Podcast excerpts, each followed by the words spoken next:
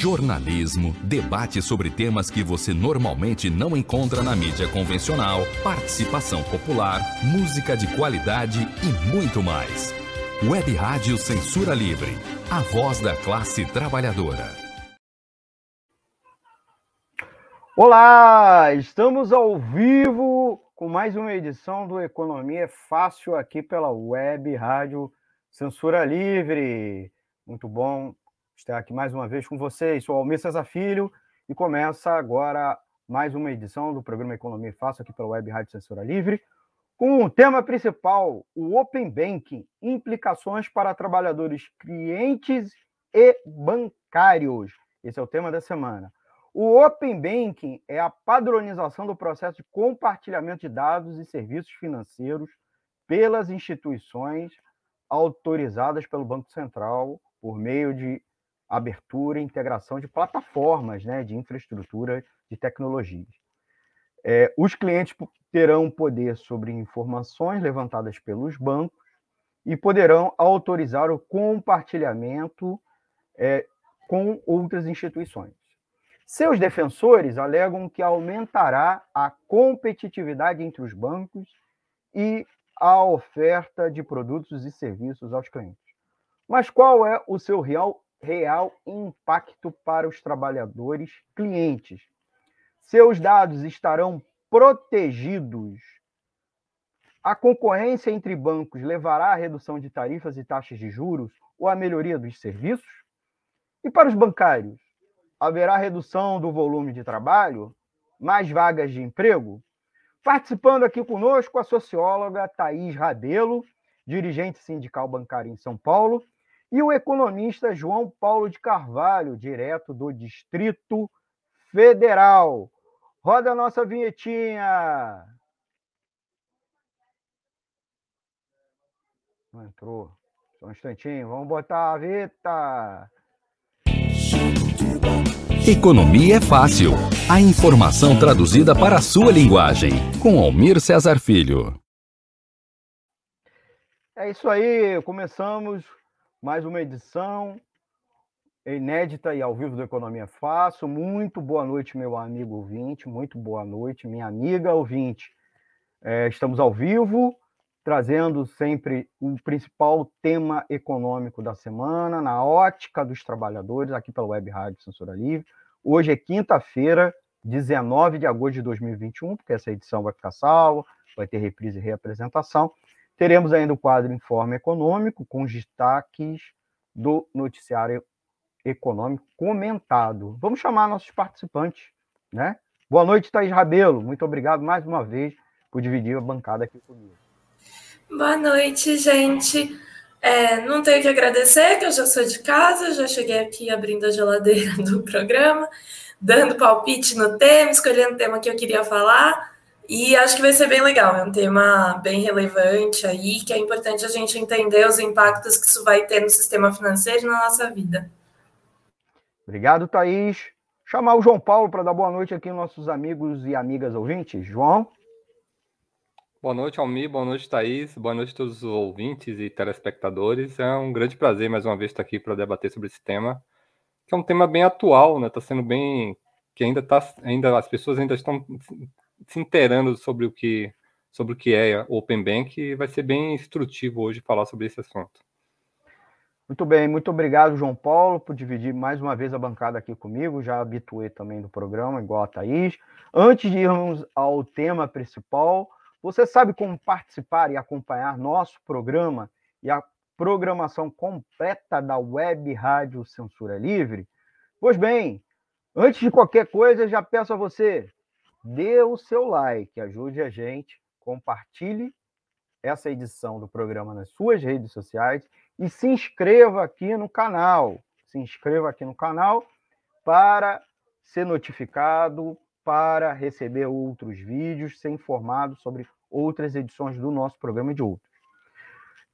Claro, você pode participar comentando aqui. Comente que responderemos ao vivo. Se, se não for agora no próprio programa, se você estiver assistindo depois, a gente comenta numa próxima edição, claro, né?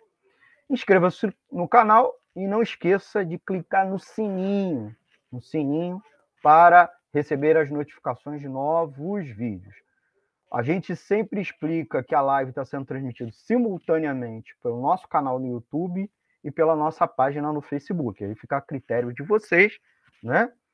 A gente também dá a opção para você participar mandando a mensagem de WhatsApp, vinte e um, código de área, nove seis cinco cinco três oito nove zero oito. nove seis cinco cinco três oito nove zero oito. Aproveita e salva no seu celular, salva no seu celular, manda uma mensagem para a gente, pedindo para se cadastrar para a gente é, na nossa lista de transmissão, sempre mandar a mensagem para você é, com as dicas de novos vídeos, matérias no nosso site, na nossa página, etcétera. Para quem é mais tímido ou quer sugerir uma pauta ou fazer uma colocação mais longa, nosso e-mail contato c l web arroba c l web radio ponto com. Vou repetir, contato c l web arroba c l web radio ponto com. O e-mail do programa, para você quiser falar direto aqui conosco, economia fácil arroba gmail ponto com. Nos ouça também no site w w w ponto c l web radio ponto com e também você pode ouvir outros programas e reprises. Dica de ouvir a gente, aplicativo de rádio online, instale o Radiosnet no seu celular ou app exclusivo, baixe no Play Store. E uma coisa, ele funciona não só no celular, ele funciona É, no tablet e também em Smart T V, principalmente os Android T V, né? I P T V Box, ele é válido. Para finalizar, Instagram, arroba Rádio Censura Livre e o podcast. Ao final dessa edição, a gente vai subir esse programa, essa edição para podcast, principalmente a galera que gosta de acompanhar esse tipo de plataforma, né? A gente fala bastante aqui, faz uma introdução um pouco mais devagar para é, o pessoal ir entrando ao vivo, né? Tem muita, muita gente entrando ao vivo. É, coloco aqui o pessoal já na tela, agradecer já a audiência do Antônio Figueiredo, Gelta Terezinha Xavier, é, Galvão Júnior e Deise Alvarenga, né? Já agra- é, agradeço a eles pela audiência.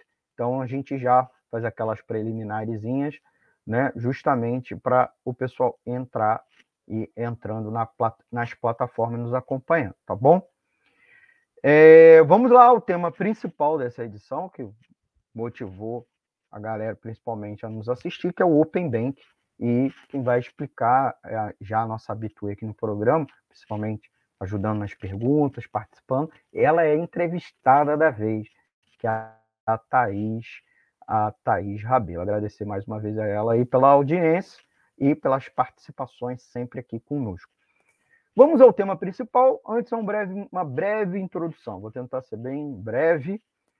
É, vou começar com uma frase do presidente do Banco Central, Roberto Campos Neto, que eu não sou fã, mas é uma pessoa importante para a economia brasileira. Ele diz o seguinte: uma característica notável do momento atual é a velocidade das mudanças tecnológicas e o seu impacto no sistema financeiro.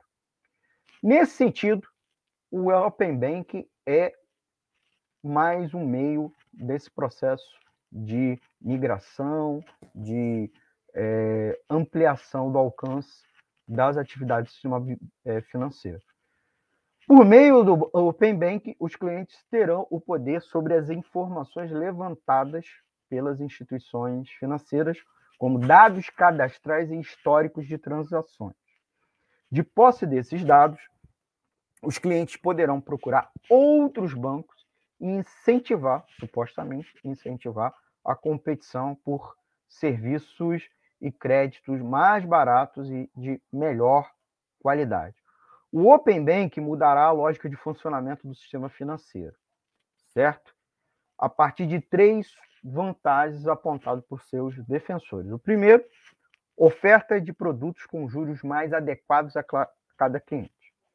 Segundo, o aumento da concorrência. E terceiro, a inclusão de brasileiros no sistema bancário. Isso é quem defende essa proposta, certo? Nós vamos debater aqui com quem interessa, que são os trabalhadores bancários e, é claro, eles explicando para os trabalhadores correntistas. O cronograma do Open Bank tem quatro etapas. E aí eu até vou botar na tela as quatro etapas, mas países como o Reino Unido levaram pelo menos cinco anos, cinco anos para adotar o Open Banking. O Brasil está é, fazendo essa convergência em menos de um ano, essa migração. O B C, no entanto, reiterou, reiterou, apesar da experiência internacional, que as quatro etapas serão concluídas em dois mil e vinte e um, com a possibilidade de inclusão de produtos e serviços no ano, nos anos seguintes, como ocorre com o Internet Banking e o PIX, né? O PIX foi implementado primeiro e aí os, os bancos ficaram abertos a é, criar é, suas variantes de PIX, como também o próprio Internet Banking, tá certo? Então, eu vou colocar aqui na tela rapidinho. É, a gente ainda tá, ainda tem, ainda tô no tempo. O, as quatro etapas, aqui um cronograma rapidinho, tá certo? É, o cronograma leva em consideração ah, o que o Banco Central divulgou. Então, primeiro de fevereiro, houve os canais de atendimento e produtos e serviços, né? Houve esse processo de padronização e a criação de canais direto aos seus aos correntistas. Os bancos foram instados a fazer isso. A segunda, a segunda etapa foi até adiada, era originalmente para julho, está sendo implementada agora, nesses dias, que é o cadastro e, de trans, e transações de clientes. A gente vai poder, é, com isso, a fazer uma espécie de compartilhamento da informação, tá? Das transações que eu tenho com o meu banco, com outro branco, com outro banco, tá certo? Isso atualmente não existe. No dia trinta de agosto, vai haver a, a etapa dos serviços de iniciação, é, inicia, desculpa, de iniciação de pagamentos. E no quinze de dezembro, ainda esse ano, portanto, tá vendo? As quatro etapas: transações de câmbio, investimentos, seguros e previdência complementar aberta, tá certo? Então, esse é um processo de implantação do Open Banking. Então, a primeira fase foi o início do compartilhamento de informações sobre produtos e serviços, que antes você tinha que ser correntista ou procurar um banco especificamente para saber quais eram os produtos e serviços que ele tinha à disposição, tá? Agora ficou aberto, então está nos sites, está nas plataformas, né? Os bancos, inclusive, estão... É, uma leitura dos produtos, há um processo de mais homogeneização, para a gente tentar, inclusive, ver, a, comparar, né, as, as, os produtos de um, de um banco e o outro. E agora, em agosto, originalmente era quinze de julho, o início da troca de informações, que é o, é a, o miolo principal do Open Banking, certo? Que a gente vai se debruçar um pouco mais. No dia trinta de agosto, essa possibilidade de fazer pagamentos e transferência a partir de aplicativos terceiros, né? E a fase quatro é as outras, outras atividades é, financeiras, câmbio, seguro, etcétera. Mas vamos ao detalhamento. É, é, é preciso, antes para eu avançar, é, chegar ao cerne da questão. Qual o real impacto para os trabalhadores clientes? Seus dados estarão protegidos, por exemplo? Que é uma grande questão a colocar. A concorrência também entre bancos levará à redução de tarifas e taxas de juros e à melhoria dos serviços? Porque concorrência, nós estamos sendo doutrinados pela imprensa liberal que concorrência aumenta, né? Reduz preço ao consumidor, melhora o serviço. Isso é verdade? A prática passada e a, os sinais apontam para isso. E, por fim, para os bancários, para os bancários, haverá redução do volume de trabalho? Haverá mais vaga de emprego? Então, essas são as questões que nos levaram a trazer a Thaís Rabelo hoje. E eu já trago a Thaís para uma, uma explicação rapidinha. Na prática, como vai funcionar o Open Banking, Thaís? Por favor. Bom, uh, acho que como o Almir já explicou, É, o Open Banking é um ecossistema, é um marco regulatório que vai ajudar os bancos a trocar mais informações e a tornar as transações financeiras mais fáceis para os clientes. É, e vai tornar mais fácil para os clientes migrarem de um banco para o outro dentro desse contexto, né? É, é um negócio que está sendo implementado agora, é, já tem experiências em outros países, mas cada mercado também se comporta um pouco diferente. É, então, é, muitas coisas não dá para afirmar com certeza, né? É, existe... Hum, o que, que dá para perceber? Por um lado, isso, o, esse novo marco regulatório vai é, diminuir um pouco a barreira de entrada para bancos novos, sejam bancos digitais, sejam é, financeiras menores, para ganhar mais espaço. Porque o que, que acontece hoje? É, uma das vantagens competitivas dos bancos é que eles têm muitos dados de clientes. E eles têm uma visão mais clara do mercado financeiro, né, de como está o crédito, de como está a inadimplência ou adimplência, ou qual a chance percentualmente de você pagar ou não aquele empréstimo que você está pedindo. É, eles, os grandes bancos, ainda mais num, num mercado financeiro tão oligopolizado, né, como é o brasileiro, que você tem cinco bancos aí que, que detêm praticamente tudo que é crédito no Brasil. É, esse contexto faz é, ser muito difícil para um banco X, para um banco qualquer, seja um banco novo, seja um banco multinacional que quer investir no Brasil, eles têm muita dificuldade de entrar, porque eles chegam com muito menos dados. É, os, o Open Bank pode viabilizar que, por exemplo, quando você vai abrir uma conta num, num banco X, um, um, num banco novo qualquer, ou num banco... digital, você vai poder migrar seus dados para lá. Então, a capacidade deles de fazer uma análise financeira mais rigorosa sua é maior. Então, isso pode, sim, estimular a participação. Inclusive, não só de outros bancos, mas até de outras empresas, empresas de outros ramos, que possam começar a atuar como bancos, né? Então, isso pode, sim, aumentar a competição um pouco, pode, faz... pode ser uma pressão no sentido dos bancos oferecerem produtos melhores, é, seja por serem produtos é, mais adequados à sua necessidade, seja para oferecer juros melhor, menores, né? Uh, mas é isso, eu acho que é, que, que é importante entender. O fato de diminuir as barreiras de, de entrada nesse mercado não significa que não existam barreiras de entrada, porque para você...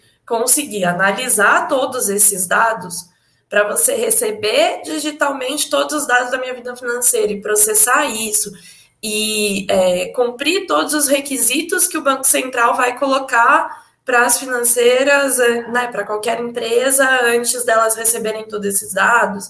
Então, assim, ainda tem uma barreira de entrada muito grande, então você ainda tem que ser milionário. Pode ser que mais milionários possam concorrer dentro do sistema bancário, mas é, você ainda vai precisar ser bilionário, provavelmente, para ser banqueiro no Brasil. É, e, além disso, assim, é importante entender que vai aumentar a concorrência, mas é, os bancos que já existem, né, o oligopólio atual que existe no Brasil, eles já nascem com uma vantagem comparativa importante, porque eles já têm mais dados que já permite que eles façam análises mais rigorosas, né?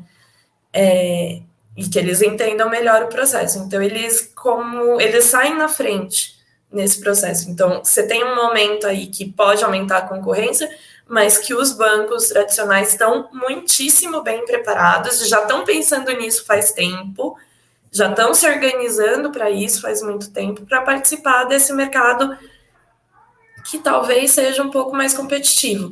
É, e daí é isso, pode ser que apareça gente oferecendo produtos com juros menores para a gente, mas pode ser que não, e sem muita pressão para baixar os juros, é, os, a gente não, não né, esses bancos não vão diminuir os juros para os clientes finais. Hum, acho que o principal é isso, depois eu vou falando mais. O que mais você tem para me perguntar aí, gente? Então, eu, eu vou fazer uma pergunta a você e vou passar também para o João. Não sei se o João está estável, a internet dele. Vou te, te tacar logo a pergunta. Está tranquilo. Está tranquilo, João? É, Thaís, qual o papel prévio que a digitalização bancária, especialmente essas etapas mais recentes, né? Nós tivemos aí o fenômeno do Internet Banking, depois, mais recentemente, o aparecimento dos bancos digitais, né? As fintechs, e, ano passado, o PIX. É, o Open Banking modifica alguma coisa? O quanto que essa digitalização preparou para o Open Banking? Tá certo? Então, essa seria a minha segunda pergunta. É, João, você quer fazer uma terceira?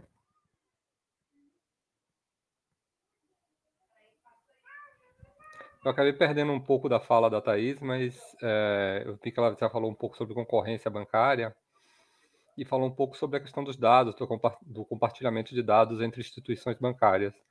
Eu queria saber, talvez, que ela explicasse um pouco como é que seria o papel do Serasa e do S P C, que tem um papel importante na análise de, do risco de crédito, né? Como a, a, o Open Banking influencia isso, é, talvez aprofundar um pouco mais isso. E a questão do vazamento de dados também, que é uma, uma coisa que se tornou rotineira ultimamente na, no Brasil, né? Você tem uma série de episódios de vazamento de dados recentes. Thaís. Beleza. Gente, é, vocês desculpem o barulho aí que os meus vizinhos estão brigando com as crianças aí. Não sei o que está acontecendo, mas pode ter um ruidinho. Não está vazando, não. O som está... Calma que pode acontecer, vamos ver. Tá bom. Mas, vamos lá. O, o Open Banking é uma infraestrutura de dados. Então, é, desde que existe computador, é, um, acho que aqui no Brasil, acho que na maioria dos países do mundo, né, os primeiros lugares que começaram a receber computador foram os bancos, né, para processar grandes quantidades de informação. Desde que existe computador, os bancos acumulam muitos dados e tentam padronizar esses dados para ser utilizados para fazer análise de crédito, para conhecer melhor seus clientes, para saber o que, que oferecer e para saber quanto de juros cobrar, né? É... O... Uh, o que acontece com o Open Banking é que ele permite uma certa padronização desses dados e que vai possibilitar que os bancos, é, mediante autorização do cliente, troquem esses dados. Então, cria, se tem a noção de que o cliente é dono dos dados dele, todos esses dados que o banco guarda de mim desde que eu tenho uma conta bancária, desde que eu, né, naquela instituição, é, todos aqueles dados que o banco está guardando, é, a gente tinha a compreensão de que esses dados eram do banco. É, agora tem a compreensão de que esses dados são do cliente. Quando eu resolvi fazer uma conta lá, eu cedi esses dados para o banco. E daí eu posso ceder ele para outro banco concorrente agora, certo? É, por isso que a gente diz que é um ecossistema, é uma, é um, uma padronização e um modelo para que as pessoas possam trocar informação, né? Dentro disso, assim, Serasa e S P C era já um esforço coletivo também de compartilhamento entre as instituições financeiras para saber coisa da sua vida financeira anterior, ou seja, para saber quanto que você tinha de empréstimo, se você tinha histórico de ser mal pagador.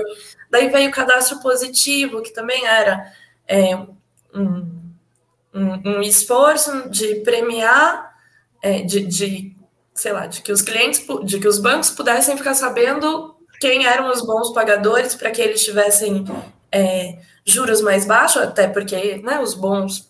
Quem tem histórico de não ser inadimplente tem um risco de se tornar inadimplente um pouco menor para os bancos.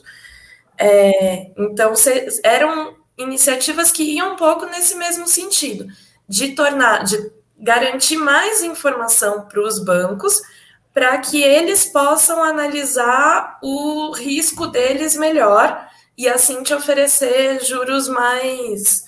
mais baixos ou justificar os juros mais altos de quem tem o nome sujo, né? É, se você tá com o nome no Serasa, uh, pode ser que, seja, que fique muito difícil você conseguir um empréstimo ou pode ser só que você tenha que ir numa financeira qualquer que, que, que assume um risco maior e, te, e por isso te cobra um, um juros maior. Então, a gente tem que entender isso aí. A propaganda, né, o que passa lá no Jornal Nacional, é que isso tudo é para oferecer juros menores. mas também é para legitimar continuar cobrando juros extorsivos de uma parcela importante da população que, em algum momento, por algum motivo, não conseguiu pagar suas contas, suas, suas dívidas acumuladas, né? Até, às vezes, por erro dos bancos, que a gente sabe que isso, infelizmente, acontece, né? É, e daí, assim, sobre o que que... É, a princípio, essa infraestrutura que existe, ela continua, só que ela vai perdendo relevância, porque se você pode ceder os seus dados, ceder mais dados para as instituições financeiras, consultar o seu S P C Serasa se torna um pouco menos importante quando você vai pegar um empréstimo, né? O PIX, eu acho que ele é meio parte do mesmo processo, quase, porque ele é um sistema do Banco Central que permite troca de arquivo entre os bancos muito mais rápido, com muito menos custo, é, e, ou seja, permite que você faça transações financeiras, inclusive interbancárias, é, muito mais rápido. Eu acho importante a gente entender, assim, todas, todas essas são esforços dos bancos é, com a parceria aí com o Banco Central, mas são, são esforços de compartilhamento de, de infraestrutura também, sabe? Uh, acho que um exemplo que deixa até mais fácil é a gente pensar naquela, na TecBan, aquele banco vinte e quatro horas. Então, antigamente, cada banco, para existir, precisava ter um monte de agência, um monte de caixa eletrônico espalhado em várias cidades do Brasil. É, esses caixas eletrônicos custavam dinheiro. Esses caixas eletrônicos envolvia você ter que mandar carro forte com segurança armado para tudo quanto é lugar do Brasil para carregar esses, esses caixas eletrônicos. É, e implicava que, sei lá, Uh, alguns bancos eram muito fracos no Nordeste. E daí, quando você estava de férias, um, um cliente que é do Sudeste, mas está de férias para o Nordeste, ficava bem bravo, porque não conseguia sacar dinheiro da sua conta, às vezes, entendeu? Não conseguia achar um banco, ou tinha que se planejar e sacar dinheiro antes, aquela confusão. Uh, os bancos, em parceria, criaram essa te- a, te- a TecBan, né, essa empresa, que tem um monte de caixa eletrônico que é compartilhado. Ou seja, é, é um sistema que eles, é, com, que eles dividem, É, e que os clientes de todos os bancos podem usar, reduzindo que todos os bancos estão gastando com transporte de valores, com, é, e, né, com a manutenção da sua infraestrutura física. Eu acho que o PIX e o próprio Open Banking funcionam um pouco nesse sentido. Você cria uma estrutura em que fica mais fácil para qualquer cliente acessar o banco e fazer transação. Isso pode estimular você a fazer transações sensatas ou não, a fazer compras e empréstimos e investimentos que você deva fazer ou não, né? Eu quero dizer que pode estimular um, um, um endividamento por consumismo aí também, mas é, isso talvez seja um pouco antecipado da minha parte, mas é isso, é uma, uma estrutura para permitir que você tenha acesso a esses serviços financeiros com um custo relativamente muito mais baixo para os bancos, né? É, acho que é isso, né? Ó, oh, a encrenca veio dar oi pra gente, minha gatinha. Oi. Dá oi, encrenca. Thaís, fazer uma, mais uma pergunta ah. para você. É, vamos dividir ela, tentar dividir ela em três partes para que você possa é, detalhar aqui para os nossos ouvintes. Ah, recentemente entrou no, no ecossistema bancário os bancos digitais, né? Queria ver que você pudesse um pouco explicar, não tanto explicar os bancos digitais, mas o impacto do Open Banking é, e as diferenças que vão ser nos bancos convencionais e bancos digitais. A segunda, é, ainda é uma, uma questão importante, é que se os bancos, né, à medida que vai ter a, com o Open Banking, você abre a, até a possibilidade de acessar serviços de, em bancos diferentes, hoje muitas vezes você acessa, né, o pacote de serviços ou até mais no banco que você é correntista. Você precisa ser correntista. E agora você abre essa possibilidade, especialmente a partir da terceira e quarta etapa. É, os bancos seguirão como nosso principal organizador da vida financeira das pessoas, seja pessoas físicas e jurídicas, né? Inclusive, se fala lá fora, inclusive, é, de uma mudança no ecossistema. Eu vou botar aqui na, na tela, né? Hoje o banco é o intermediador até mesmo de terceiras partes, né, de seguradoras, né? Quando o banco não tem uma seguradora própria, é, subsidiária do banco, quer dizer, não é o próprio banco, é uma, uma empresa subsidiária é, do banco, uma outra seguradora, então o banco é um intermediário. Nós temos agora, uma, já tínhamos recentemente um, uma, uma terceirizada, né, que é muito comum, o correspondente bancário, né, que ele às vezes acessa outro, mais de um banco, e ele que faz essa intermediação, mas agora tem essa possibilidade, assim, quase de nuvem, né, vários serviços e o cliente acessar individualmente. Isso é possível? Isso vai melhorar a concorrência ou a, a melhorar a vida do correntista?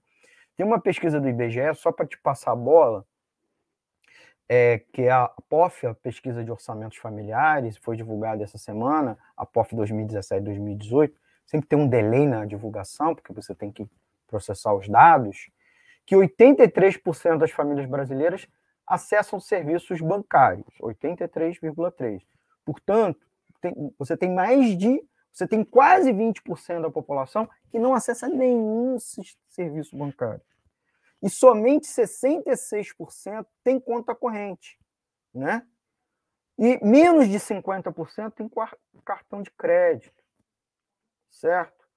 É, menos de, menos de, de um, um pouco mais de, de quarenta por cento da população nem tem caderneta de poupança. Cheque especial... só vinte por cento da população.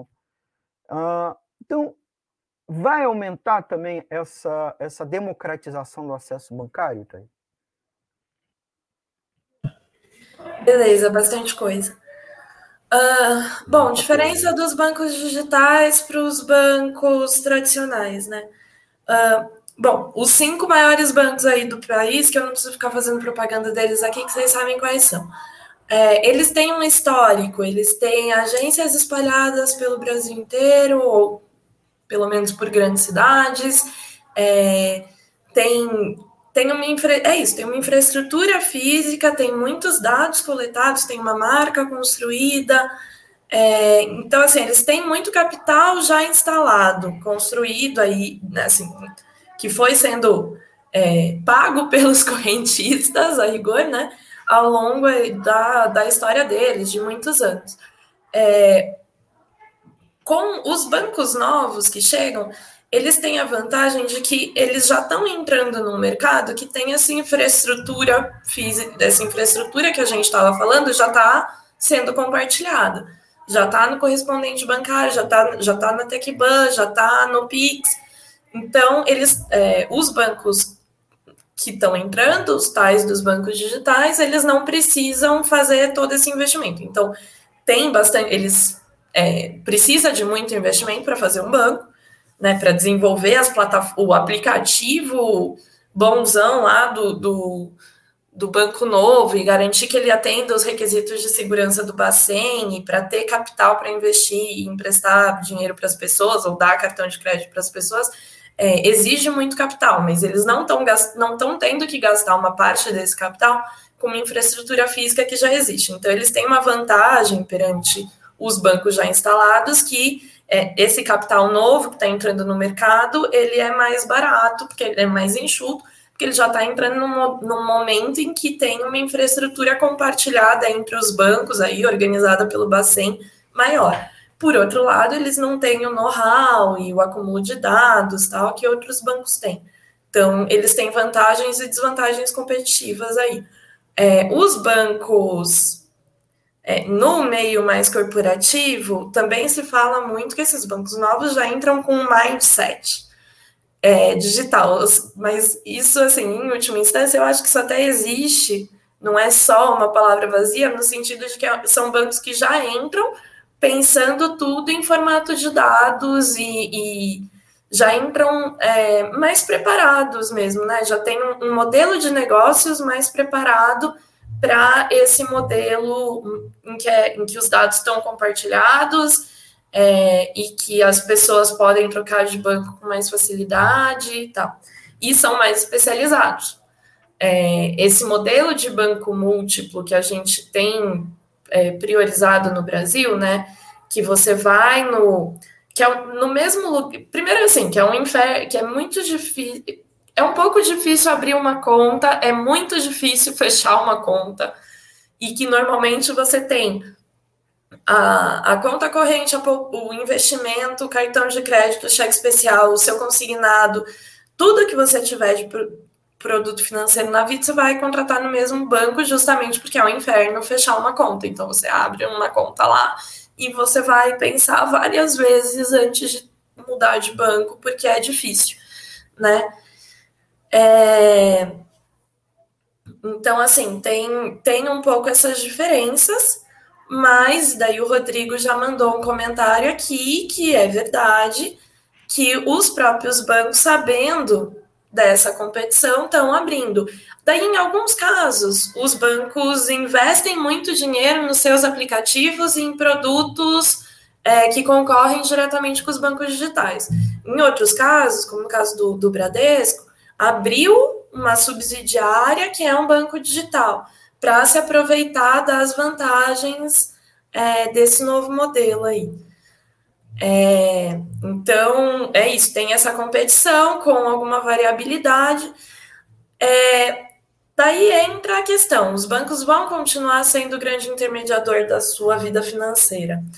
A gente vai ter que ver os impactos que, é, nos casos em que, os, nos países que já têm um modelo de Open Banking, isso varia um pouco, inclusive de acordo com o tempo de transição, tal, é, é um pouco difícil ser assertivo nisso.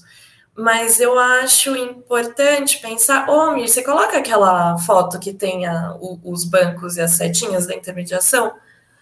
Eu acho aquela foto importante para a gente tentar entender, porque é isso, hoje em dia tem o cliente, ele contrata tudo, inclusive as coisas que dependem de outras empresas, tipo seguro, através do banco.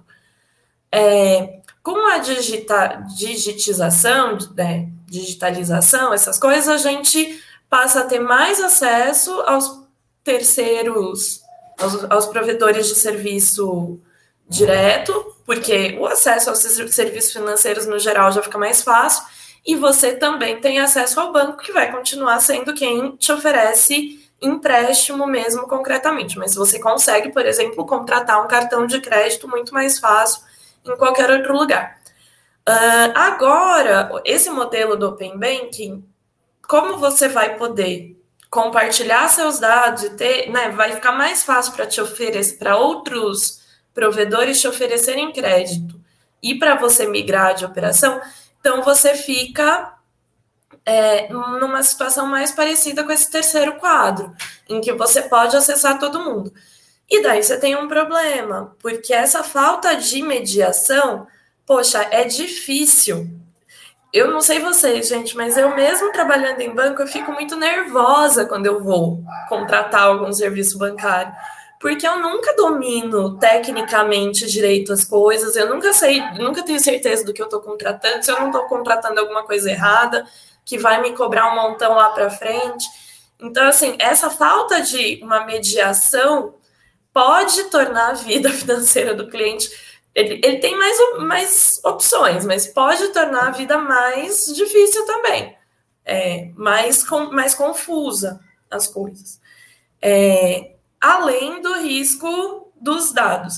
Porque qual que é a questão? No novo modelo, é, o cliente é proprietário de seus dados. Então, é, para outros bancos fazerem uma análise de crédito, você tem que concordar.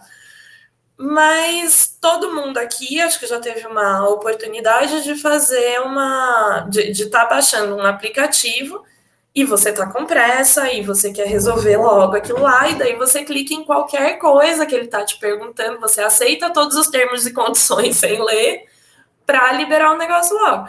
É, eu acho que isso é um risco grande, entendeu? É, eu acho que a gente vai acabar nessa pressão de ter que comparar preço, mas ao mesmo tempo a criança está chamando aqui, e a vida é correria. É, eu acho que a gente... Eu acho que o usuário... Falar que os dados são do usuário, que ele vai usar os dados com responsabilidade, é fácil. Como usuário, a gente sabe que isso é mais difícil, porque é muito difícil, na hora que você está fazendo simulação de um empréstimo, você entender a dimensão que tem compartilhar os seus dados. É... Então, e daí assim, tem uma marca, é importante falar, tem uma marcação cerrada do Banco Central em cima de quem pode requisitar esses dados, quem vai poder receber esses dados, como que, né, é, é, o Banco Central, inclusive por interesse dos bancos em geral, o Banco Central vai controlar, vai ficar em cima das empresas financeiras para para que elas supostamente cuidem direito dos dados, para que elas cumpram requisitos de segurança. Agora, é, quanto mais gente tem os seus dados, mais chance dos dados vazarem, gente. É isso, tipo, por erro, por... Legalmente não podem sair usando seus dados, é, mas por erro, por hacker, quanto mais gente tem os mais dados das pessoas, tem mais chance de dar um problema e os dados vazarem. Respondi tudo? Mais alguma coisa, João? Chamar, que tá chamar o João para fazer uma pergunta para você. João? Oi, Thaís. Eu queria, eu queria voltar um pouco na questão que você falou, da, quando você falou do TecBan, da, da redução de custos que representou para os bancos, né? E uma parte importante dos custos bancários hoje ainda é mão de obra, né? E há uma pressão muito grande é, de redução de, desse, desse custo, assim, principalmente com a entrada das fintechs, né? Já que as fintechs têm uma relação É, trabalhista diferente com seus colaboradores, com seus empregados. É, no que é que o Open Banking ele vai impactar ainda mais na vida dos bancários? Você acha que vai, ter um, vai, vai haver uma maior terceirização ou uberização do sistema bancário? Que é algo que... Ah, enfim. Me interessa esse assunto. Me interessa bastante. Não, ó, vamos lá. É importante falar, assim, o, o volume que os bancos gastam com mão de obra até que é razoável pelo tamanho dessas empresas, mas, assim, é, acho que todo, é, todos os cinco maiores bancos aí gastam com mão de obra menos do que eles arrecadam com tarifa. Significa, assim, é, tudo que eles ganham com juros, né, com intermediação financeira propriamente dito, Tá, é, entra para eles de graça, porque o, o custo do, dos funcionários já foi pago só com as tarifas que eles cobram, entendeu? Então, é, proporcionalmente é muito pouco. E mesmo sendo uma categoria com uma média salarial aí que perto do resto do país não é tão alta, é, mas que tem muita disparidade internamente, né? Os presidentes, cargos mais altos, ganham salários realmente maiores e quem está lá te atendendo na agência não, não é tudo isso. Bom, de toda forma, os custos com mão de obra é uma das coisas mais fáceis deles cortarem. Então, eles têm, de fato, os bancos têm essa pressão constante aí para reduzir os gastos com salários e benefícios dos funcionários. É, que que acontece, gente? As fintechs é, brigam muito para não ser reconhecidas como bancos. É, além disso, o sistema do Open Banking, o PIX, inclusive, permitem que empresas que não parecem banco sejam é, façam intermediação financeira. Então, você vai poder, por exemplo, ah, sei lá, eu estou fazendo uma compra lá na Casas Bahia, a Casas Bahia já me oferece um empréstimo, já oferece cartão de crédito às vezes, né? Mas já oferece um empréstimo lá para você financiar o sofá que você está comprando. É, e já, de repente, já oferece junto uma conta, uma carteira digital, entendeu? Então, assim, mais empresas, é, empresas de varejo, empresas de rede social, vão poder atuar na intermediação financeira. É, e daí, assim, tem... É, esse setor não está regulado sindicalmente, né? Os bancários são, tipo, um bastião da classe trabalhadora, né? Um dos setores que tem um... tem salários um pouco maiores e tem alguns direitos que vêm do histórico de luta dos bancários desde a década de oitenta. É, esses setores que vão entrar fazendo intermediação financeira, é, muito, muitos deles não têm essa regulação sindical. Então, é, o fato de essas pessoas estarem fazendo serviço de bancário, vendendo empréstimo, é, fa- trabalhando na, na intermediação financeira, sem é, ter o direito dos bancários, joga uma pressão sobre os bancários que é bem importante, porque os bancos estão ali o tempo todo usando isso como mecanismo de pressão para reduzir os salários.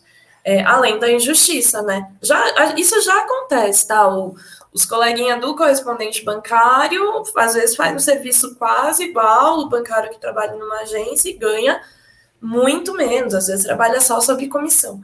É, essa, esse ecossistema, seja pela participação, vendendo serviço bancário de é, trabalhadores que não, que não são bancários legalmente, sindicalmente, é, precariza o nosso serviço. É, e tem novos modelos. Então, assim, tem um negócio que a gente descobriu recentemente é, no, no meio sindical, que agora tem o tal do Open Banking. É um cara que é, ele trabalha como autônomo para uma plataforma, oferecendo serviços financeiros de diversos bancos para as pessoas. É, na prática, ele é o quê? Ele é um gerente de conta, só que é Uber.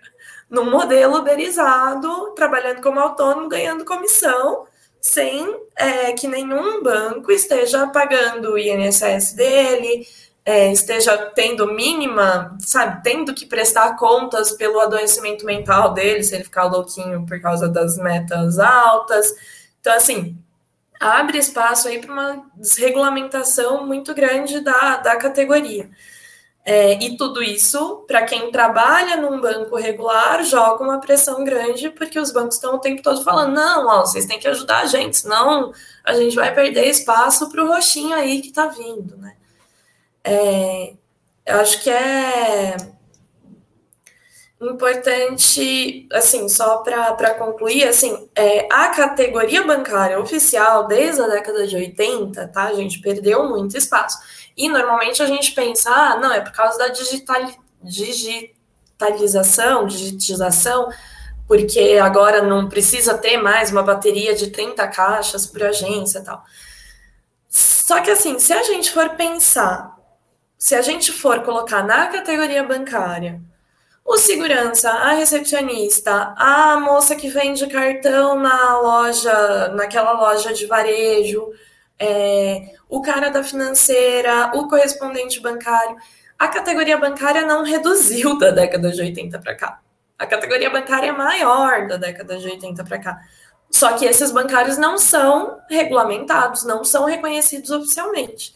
É, e isso é um problema, porque é uma desigualdade injusta. É injusto que esses caras não tenham direito, os direitos que os bancários têm. É, conquistados com luta, mas a gente precisa conquistar para eles também. Em última instância, você só resolve isso é, melhorando as condições da classe trabalhadora como um todo. Não é um, um desafio que os bancários conseguem resolver sozinhos, mas é um problema que a gente tem que estar tá olhando aí. O Rodrigo está dando uma aula aqui no chat também. Grande Rodrigo. Obrigada, viu? Não consegui falar tudo porque é tanta coisa, mas é, dei uma olhada nos comentários dele depois. O Rodrigo já foi convidado e espero em breve dividir aqui a bancada com a gente, né? Para conversar sobre sistema financeiro e bancos. Uma última perguntinha, e também vou para fechar, que a gente já estourou o tempo, certo? Mas eu acho que não, não dá para fechar é, o tema principal desta edição sem falar da questão da taxa de juros que você um pouco explorou. É, é importante a gente colocar que uma das promessas do Open Banking é a redução da taxa de juros e de tarifas, né? Você também mencionou a questão da tarifa.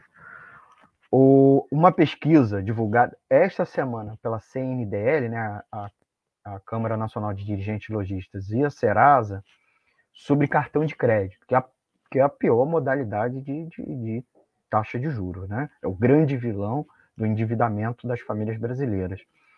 É, oitenta e um por cento das pessoas consideram o mau uso do cartão como principal responsável pelo descontrole das suas finanças, suspe- superando até mesmo a pandemia, tá certo? Que foi citada é, por sessenta e oito por cento dos entrevistados, então, para dizer que também contribuiu. Agora, uma coisa terrível, nós, as operadoras de crédito no Brasil trabalham com um custo efetivo total, sete, de quatrocentos e cinquenta e dois por cento de juros ao ano. Na prática, isso significa, é, só para explicar o, nossos, o, res, o resultado, é que uma dívida de mil reais pode se transformar em doze meses em quatro mil quinhentos e vinte reais. Então, de um salário mínimo, passar para quatro salários mínimos e meio rapidamente, em um ano, em doze meses. E aí, o Open Bank vai ajudar nessa questão? Sendo que é, o spread bancário, né? Porque os bancos pedem, pegam um emprestado do Banco Central, ou mesmo entre eles, há uma Selic, que aumentou semana passada, e há um viés de crescimento, mas está menos de sete por cento ao ano, e os caras emprestam a quatrocentos e cinquenta e dois por cento ao ano. O Open Bank ajuda? É preciso acabar com o oligopólio bancário, certo? Uma porção de bancos que não é tanto, assim, comparativamente aos Estados Unidos, que é um país um terço maior é, em população brasileira, mas é dez vezes o P I B, e tem dez vezes mais bancos, inclusive pequenos bancos, bancos locais, cooperativas de crédito, certo? Ah, qual é o papel dos bancos públicos nisso? Então, para finalizar, Thaís, eu sei que é muita coisa, não vamos fechar aqui hoje, mas pelo menos dar uma pitadinha nessas coisas para uma próxima edição. Thaís. Bom, vamos lá. É, é isso, os juros no Brasil são absurdos, as, o, o que os bancos é, têm de, de custo de captação de recurso é muito baixo e o que eles cobram de juros é muito extorsivo. É, eu acho que assim, essa, a narrativa toda que se constrói em torno do Open Banking, que você precisa, que com mais dados as, os bancos vão poder te oferecer um crédito mais barato, isso é uma narrativa meio fake, porque eles podem, né? Eles podem oferecer um juros é, mais barato, eles podem arcar com maior risco de inadimplência, inclusive as taxas de inadimplência dos bancos brasileiros são super baixas, é, e, e nada justificam juros como esse de cartão, tipo, então... É, Tem, a gente tem que entender assim, que não é uma questão de sobrevivência financeira dos bancos, é, esses juros tão altos, e por isso agora o Banco Central vai dar uma forcinha para eles abaixarem os juros.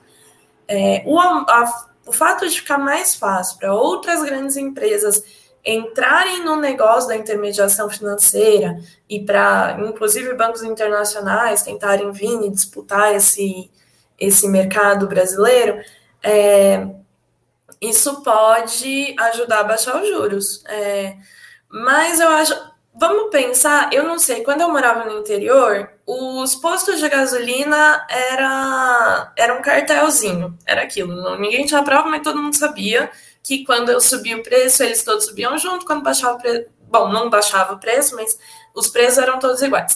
Uh, então, daí você imagina, tipo, os bancos hoje... Não são exatamente um cartel, mas né, tem uma taxa de, não, não tem tanta diferença de taxa de juros entre um e outro.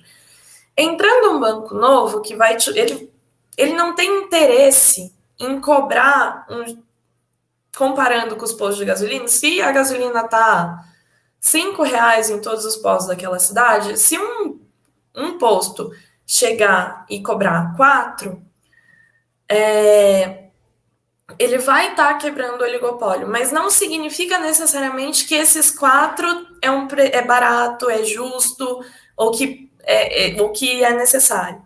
Então, o que, que eu quero dizer? Eu não sei se a minha metáfora foi clara, mas é, o fato de que mais gente entrando no mercado vai baixar os juros não significa que esse processo vai ser rápido, porque como os juros, no geral, já estão num patamar muito alto...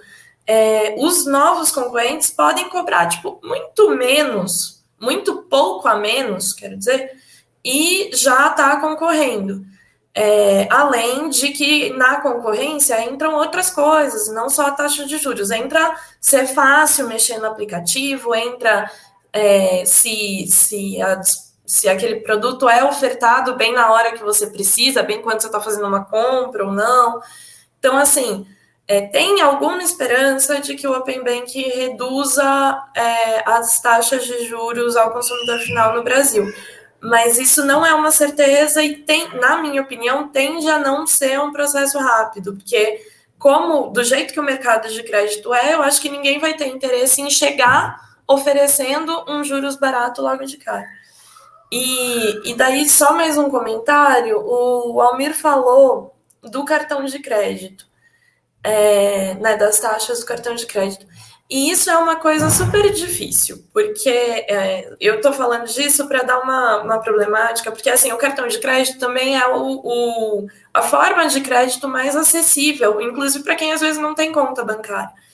É, e for, ter um, um ter, ser bancarizado, ter um mínimo acesso a um cartão de crédito é uma questão super importante para as famílias, inclusive mais pobres, porque é isso, se você seu filho ficou doente, você recebe só daqui a cinco dias, é importante que você tenha de onde tirar dinheiro para comprar um remédio, entendeu? Para emergências.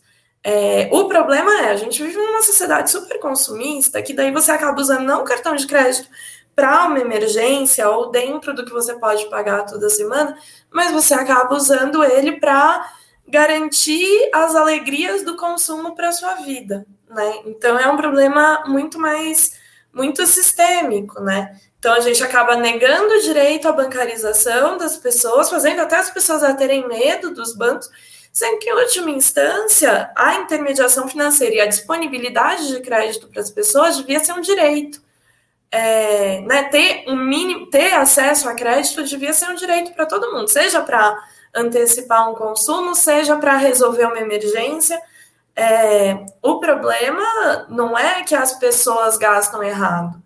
É, educação financeira é bom para todo mundo e tal, mas é isso, a gente está num sistema que te incentiva a gastar que nem um louco, e daí a gente tem essa situação de descontrole, muitas vezes, que a gente, né, que às vezes para garantir o consumo básico, a comida, né, as pessoas acabam se endividando, ou às vezes por não ceder às tentações aí de viver num mundo ultraconsumista. Acho que é isso, faltou alguma coisa. Vocês estão perguntando tanta coisa. Não, Thaís, pelo menos para essa edição não. A gente já convida você para tratar desse tema quando iniciar a terceira etapa, ou principalmente a quarta etapa. Eu acho que tem várias questões para a gente se aprofundar. Você já está com, já convidamos o Rodrigo da Silva, que fez comentários aqui complementando você, certo? Para uma próxima edição, para ele falar, inclusive sobre questões de tarifa bancária, juros bancário. E, assim, nosso tempo praticamente estourou, né? Até para a gente entrar no informe econômico. Nem vou botar o informe econômico, porque já estourou o, o tempo, certo? Para a gente ficar nos nossos sessenta minutos de duração do programa. Agradecer ao João Paulo é, por participar aqui conosco. Eu vou botar só um anúnciozinho rapidinho, e aí a gente... a gente se despede dos nossos ouvintes na sequência, tá bom? Então, vamos botar aqui o, o anúncio e a gente já volta com se despedindo dos nossos ouvintes. Vamos lá. Para manter o projeto da Web Rádio Censura Livre de uma mídia alternativa, buscamos apoio financeiro mensal ou doações regulares dos ouvintes, de amigos e parceiros, já que não recebemos recursos de grandes empresas, políticos ou partidos. Seja um apoiador regular e ouça o agradecimento no ar durante as edições dos nossos programas. Sua ajuda é muito importante para nós. Enviamos prestação de contas mensal aos nossos apoiadores. Temos uma vaquinha virtual permanente. Anote o endereço virtual apoia.se barra CL Web Rádio. apoia.se barra CL Web Rádio. Saiba mais sobre a emissora no WhatsApp vinte e um, nove seis cinco cinco três, oito nove zero oito. Web Rádio Censura Livre, a voz da classe trabalhadora. Tornar o serviço público mais eficiente? Sim. Buscar o aperfeiçoamento técnico e profissional dos servidores? Sim. Permitir que políticos e seus indicados tenham ainda mais poder na administração pública? Não. A reforma administrativa do governo federal pode piorar substancialmente as já precárias condições do serviço público no país. Leia, informe-se. Depois pode ser muito tarde para voltar atrás. Acesse não a P E C trinta e dois ponto com ponto b r e veja o posicionamento de cada parlamentar. Reforma administrativa. Presente de grego para os brasileiros. Economia é fácil. A informação traduzida para a sua linguagem. Com Almir Cezar Filho. Então, voltamos no nosso intervalo. Vamos nos, nos despedir dos nossos amigos ouvintes. Agradecer ao João Paulo Carvalho por ter participado aqui conosco. O João Paulo, inclusive, é dirigente sindical dos servidores públicos federais. João, em um minuto, como é que foi, como é que está sendo aí a articulação dos servidores públicos federais em luta contra a reforma da Previdência? Em um minuto. Não, meu, essa semana a gente teve uh, o dia de luta, que foi ontem, dia dezoito, que houve uma paralisação, uma greve geral, convocada pelas centrais sindicais e pelos sindicatos de servidores públicos, e houve uma manifestação em uma série de, de locais, principalmente nas capitais. Aqui em Brasília, você teve uma manifestação no Congresso Nacional, né? Com a presença de, de sindicatos, de, de alguns trabalhadores que, que paralisaram suas atividades e foram até lá pressionar os deputados contra a, essa P E C, que, que é a P E C da rachadinha, né? Que vai, vai aumentar o número de indicados políticos na administração pública, né? Esse, esse, entre outros, talvez seja o principal problema dessa, dessa emenda constitucional que está sendo proposta aí. Muito bem, obrigado. É, João Paulo Carvalho, agradecer a você por dividir aqui a bancada comigo. Me despedir da Thaís Rabelo, que brilhantemente aqui expôs o Open Banking. É, se ficou temas é aberto, não é culpa dela, é porque o tema é vastíssimo, tem várias dimensões e a gente procurou tentar abranger o maior possível as dimensões sobre o tema. Obrigado, Thaís. Obrigada aí, gente. Eu tô até rouca, mas não, mas foi muito bom o programa. É... Achei interessante, acho que a gente conseguiu cobrir tudo e deem a resposta aí, gente. Falem o que, que faltou, o que, que sobrou falar, o que, que não deu para entender, que a gente vai tentando complementar, monta um próximo programa. Tá bom? Obrigada. E parabéns, porque esse, essa propaganda contra a reforma administrativa que a rádio fez está muito boa, eu não tinha visto ainda, gostei muito. Muito bem, agradecer a Thaís Rabelo. Não é nossa não, tá? A, pro... a propaganda não é nossa, é da campanha, da FONASEF. A gente se apropriou, uau! Né? Direito autoral coletivo aí do movimento social. Agradecer a você, Thaís, agradecer a você, João Paulo.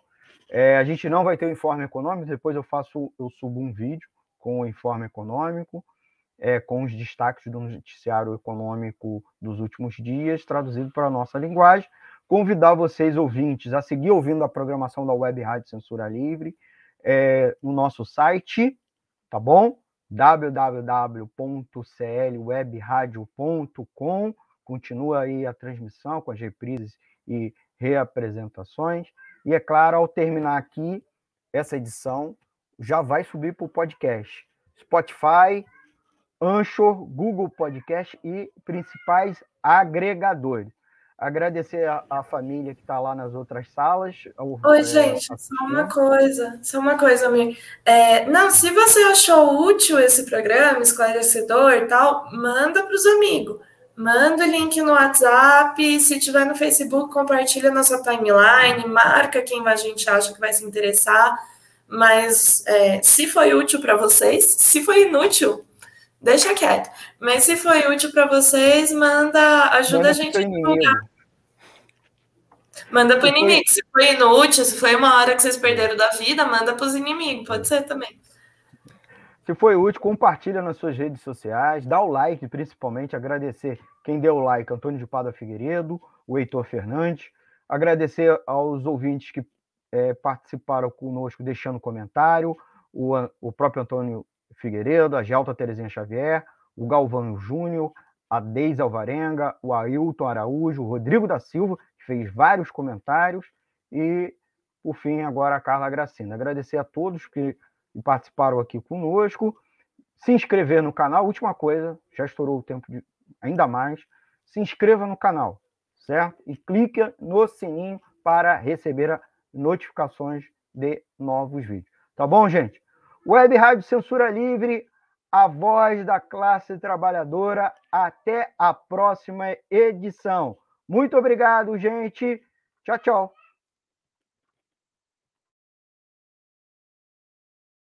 Jornalismo, debate sobre temas que você normalmente não encontra na mídia convencional, participação popular, música de qualidade e muito mais. Web Rádio Censura Livre, a voz da classe trabalhadora.